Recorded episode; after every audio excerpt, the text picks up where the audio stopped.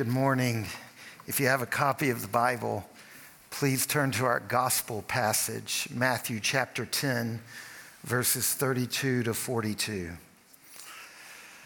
So this passage is the conclusion of Jesus' instructions to his apostles as he's sending them out to spread the word,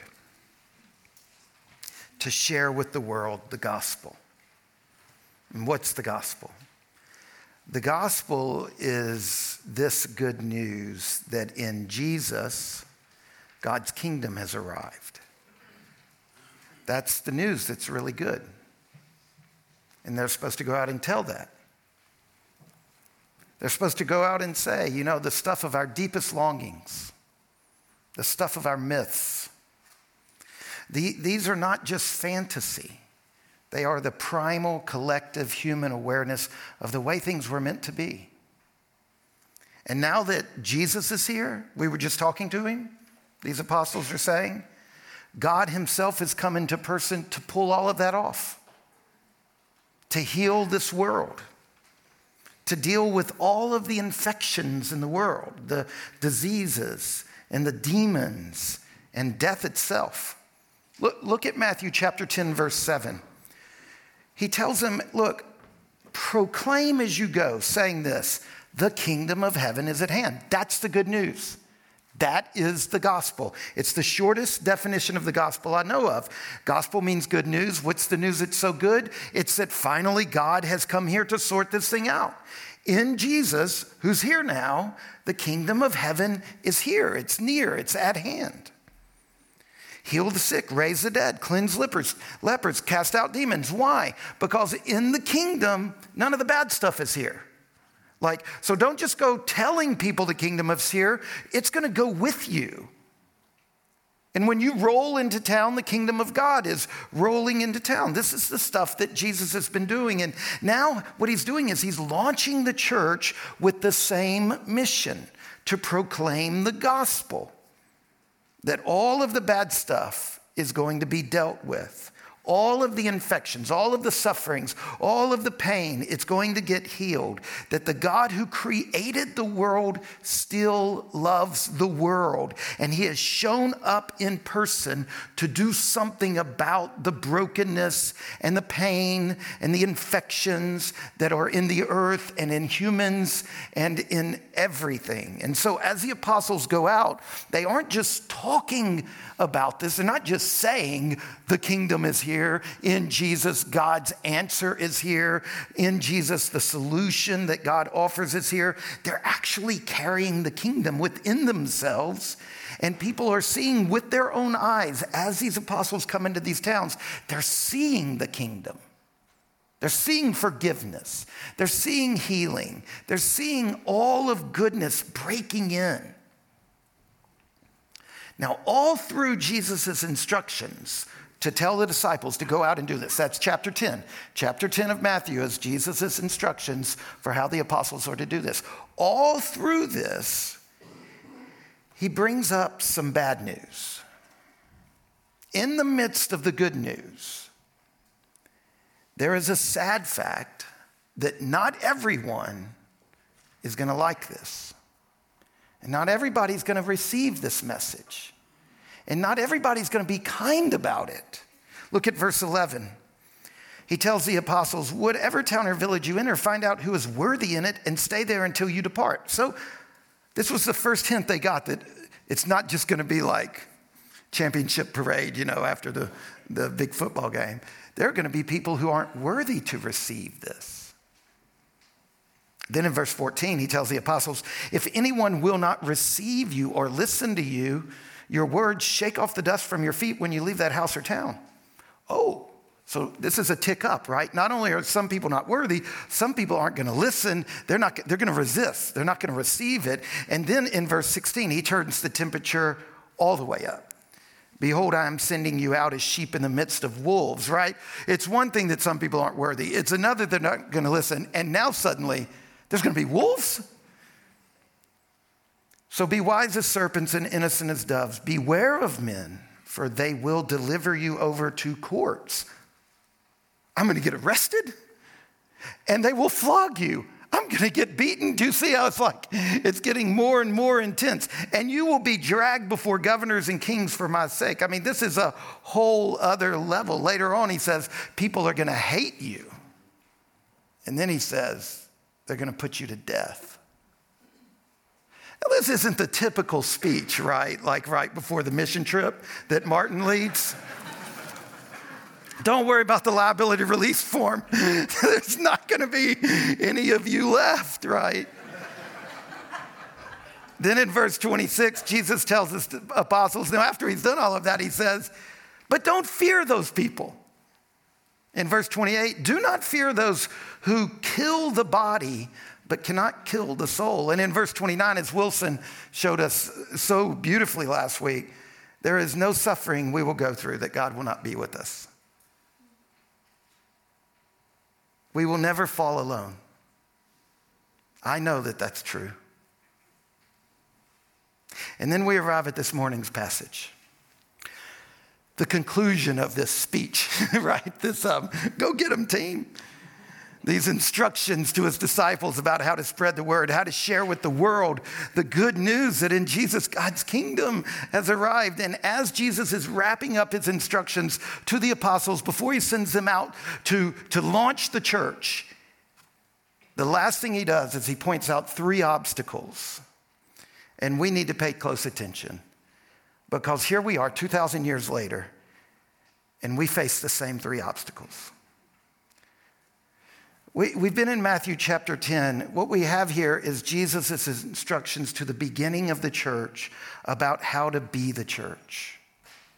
And at the end of the instructions, he says to the beginning of the church, and he says to us today, 2,000 years later, now as you go out to do this, here are the obstacles you're going to face. Number one, verse 32. Everyone who acknowledges me before men, I also will acknowledge before my Father who is in heaven. But whoever denies me before men, I will deny before my Father who is in heaven. The first obstacle is the fear that comes from being in the minority. If we're going to be a church, we have to overcome the fear of being in the minority, the fear of being different. In particular, the fear that comes from believing that Jesus is God and in him, his kingdom has arrived on earth. Believing that when most of the people around us don't believe it. Go back up to verse 22. You will be hated by all for my name's sake. He doesn't mean every single person will hate me but you. He means it will feel like when you look around the room, nobody but you has bought into this. In those moments when it feels like you are the only one who believes that Jesus is God, and when you live like the Bible teaches us to live, there are people who will hate you for it. And the fear of that, the fear of being different, the fear of being hated can silence us so that we just keep Jesus and the Christian sake, in the Christian faith, we just keep it to ourselves. Look, almost 1,000 years ago, Christianity became the most powerful, the most influential, the most popular religion in the Western world. And so for 1,000 years, the Christian view of the world was taught everywhere. It was taught by the government. Businesses held people accountable to it. It was taught by the schools. It was in the architecture. It was in the arts. Christian beliefs about morality and sex, God and sin and marriage and the afterlife. These beliefs were instilled in people just by breathing the air in the West. And because this was just the air, nearly everybody adopted it. 500 years ago, it was virtually impossible to be an atheist. There were some, but it was overwhelmingly difficult to not believe in the Christian God. And because this was the view, because nearly everybody held it, even without knowing that there were other options, if someone chose to not be a Christian, That was hard. And if someone who was not a Christian showed up in church, what they heard in church didn't sound strange. It sounded like everything they had been seeing and hearing everywhere they moved around the world. And if they chose to push against it, it required enormous courage. But now, for the first time in 1,000 years in the West, it's the opposite. Christianity is rapidly declining in popularity, especially among young people.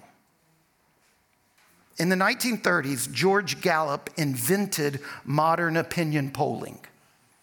And in 1948, we have the first survey done of religious views in America. And at that time, in 1948, around 93% of Americans identified as Christian. 93%. And only 2% of the U.S. population said there was no religion that they identified with. That percent stayed the same from 1948 for 20 years until 1967. And then the percentage of people in America who said they had no religion doubled. It went from 2% to 4%. And then it slowly crept up until 1975 when it reached 7%. And from 1975 for the next 27 years, the number of people in America who disavowed religion stayed the same. It roughly moved around between 6 and 9% from the late 60s until the late 90s. And something changed in the late 90s. We're still coming to grips with it, trying to understand it. The most fascinating theory I've found recently that seems true to me is the two big changes in the late 90s were the end of the Cold War. During the Cold War, it wasn't cool to be an atheist because Russians were atheists. And that was a break. That just made it unacceptable. The break left, Cold War ended, and the internet was invented. And these two fundamental changes launched a sharp increase in the number of people who left religion, a radical decrease in the number of Christians, and the most recent data indicates that nearly 30% of the American population identifies as no religion. And the percentage of the population that claims to be Christians is down from 93% in 1948 to 63% today.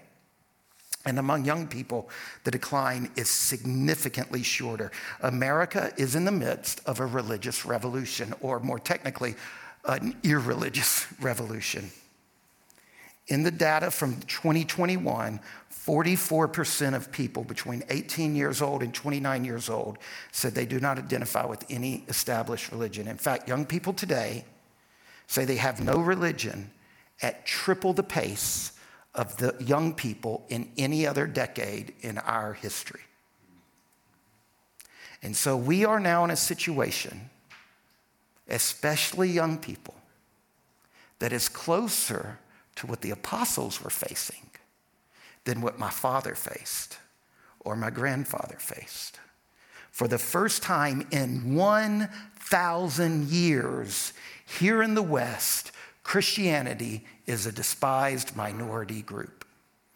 And so, like with the apostles, there is enormous pressure for the first time in 1,000 years to be silent, to keep our mouths shut about Jesus, to just blend in, to change Jesus into some amorphous spirituality that doesn't offend and doesn't challenge, to only talk about his love or his kindness, but not about sin and morality and sexual ethics and marriage and heaven and hell. So that is the first obstacle Jesus points out to his apostles and now to us today, the fear of being different, the fear of being picked on and persecuted and hated, and the way that tempts us into silence about Jesus, the way it tempts us to just go along to get along. The second obstacle that Jesus points out is harder even than that. It's the fear of our families rejecting us. Notice verse 34. Do not think that I have come to bring peace to the earth. I have not come to bring peace, but a sword. For I have come to set a man against his father, and daughter against her mother, and a daughter-in-law against her mother-in-law, and a person's enemies will be those of his own household. Was not true for my dad. It was not true for my grandfather. It is true for me. We're back there. We're where this thing started. Verse 21, Jesus said, brother will deliver brother over to death, and the father his child. And children will rise against parents and have them put to death. Holy cow. This is the speech before the mission trip. Jesus is telling us that even our most intimate relationships will be disrupted. Remember at the beginning of the sermon, I read verse 7 where Jesus told the apostles that they would have power over sickness and demons and even death, but not their children's faith and not their brother and sister's faith. They will have power over demons and death, but they will not have the power to escape persecution. They will not have the power to escape opposition. Persecution is inherent in mission. It's unavoidable, and not just persecution in general, but persecution from family. Now look, back in the day, back in the first century, when Jesus was telling this to his apostles, it was worse than what you're thinking. It was worse than what it means for us. First of all, your family was what gave you an identity. We happen to live in a moment where you get an identity apart from your family. But at this point in time, people were known and thought of as sons of, daughters of. I mean, just go back to the list of the apostles. Matthew chapter 10, verse 2, James the son of Zebedee, and verse 4, James the son of Alphaeus. How do you know the difference between the two Jameses? What family did they come from? Identity was based on family. That's how you distinguish who you are. Second, families were the main social welfare network. There were not any federal welfare programs, no food stamps. Your family was responsible to support you. Number three, families were the main mechanism for business and personal contacts. Sons benefited from the reputations of their fathers. Families provided the future by providing an inheritance. There was no capitalism empowering a middle class to rise up. So what happens when someone in that kind of setting is estranged from their family? They're not just awkward at family reunions. They lose their identity. James who? They lose contacts they need for business. They lose the safety net that will keep them from excruciating poverty when disaster strikes. They lose their inheritance. If you want to imagine what Jesus' disciples were facing, think about what happens to a Muslim in Iran who converts to Christianity today.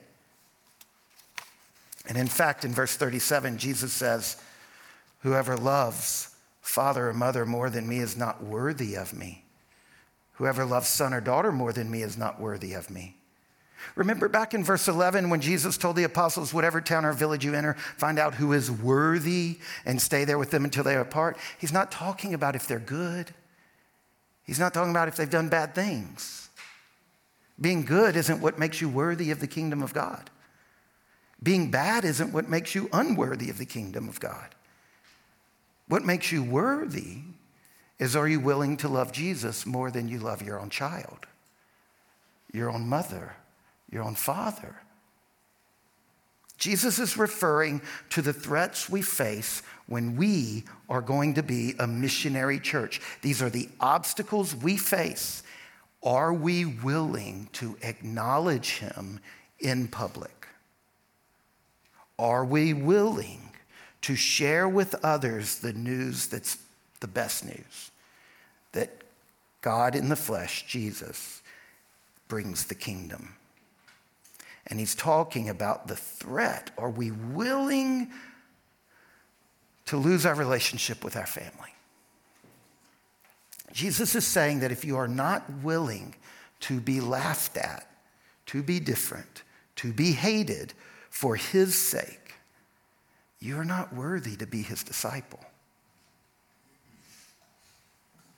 If you're not willing to give up your whole familial, social network for his sake, you're not worthy of the kingdom. Wow.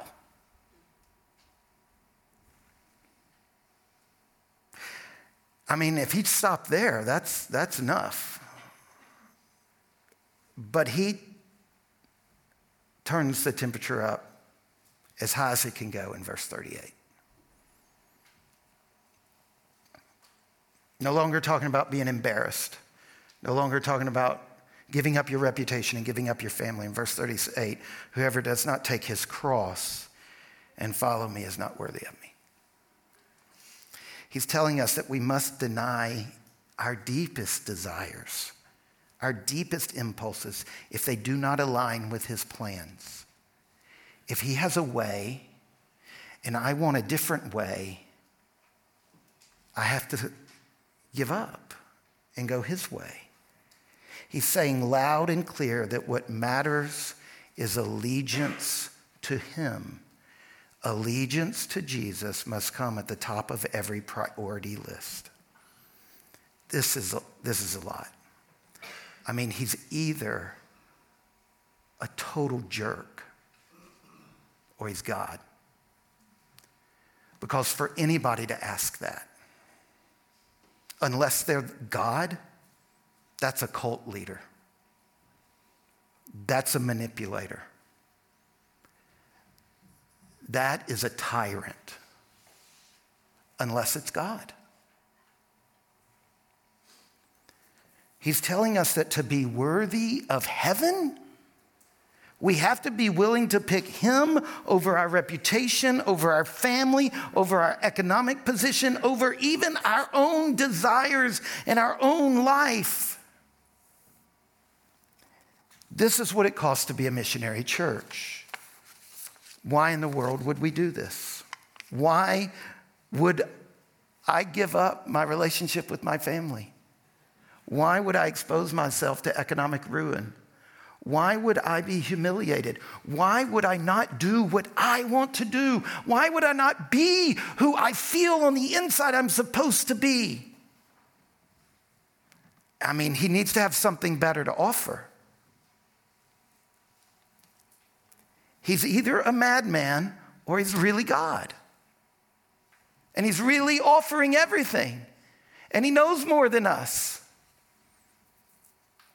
Look at verse 32. Everyone who acknowledges me before men, I will acknowledge before my Father who is in heaven. Verse 39. Whoever finds his life will lose it, and whoever loses his life for my sake will find it.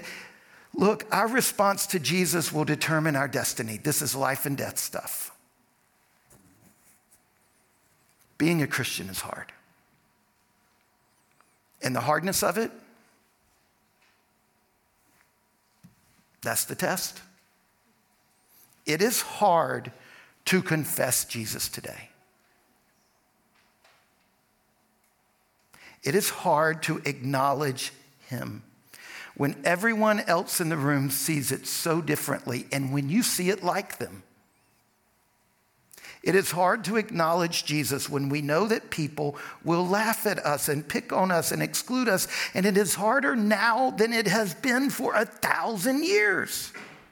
And the younger you are, the more pressure there is to deconstruct and to walk away from the Christian faith. It is so hard to believe something the whole culture makes unbelievable. So much about Christianity, real Christianity, sounds hateful and ignorant to our ears today because our culture sees it that way. And it's hard to be a Christian when being a Christian means our own family gets busted up and we are rejected by our children and our parents and our siblings. And it's hard to be a Christian when it means you're going to miss out on that sweet business deal. You're going to make less money. You're going to have less friends. You're going to be more vulnerable to bankruptcy. It is hard to be a Christian when you have desires deep inside you that do not line up with the paths of life that the Bible teaches us are God's paths of life. So what about you? Are you willing to lose everything for Jesus? If you are, listen to verse 39 again. Whoever loses his life for my sake will find it. There is nothing you can give up that Jesus will not give back more. You cannot outgive God. The only reason this works is because he's going to give more in return. This is how the kingdom moves forward. This is how the kingdom moves forward in your life as you surrender everything to Jesus. The kingdom moves forward in your life. And this is how it moves forward in our city.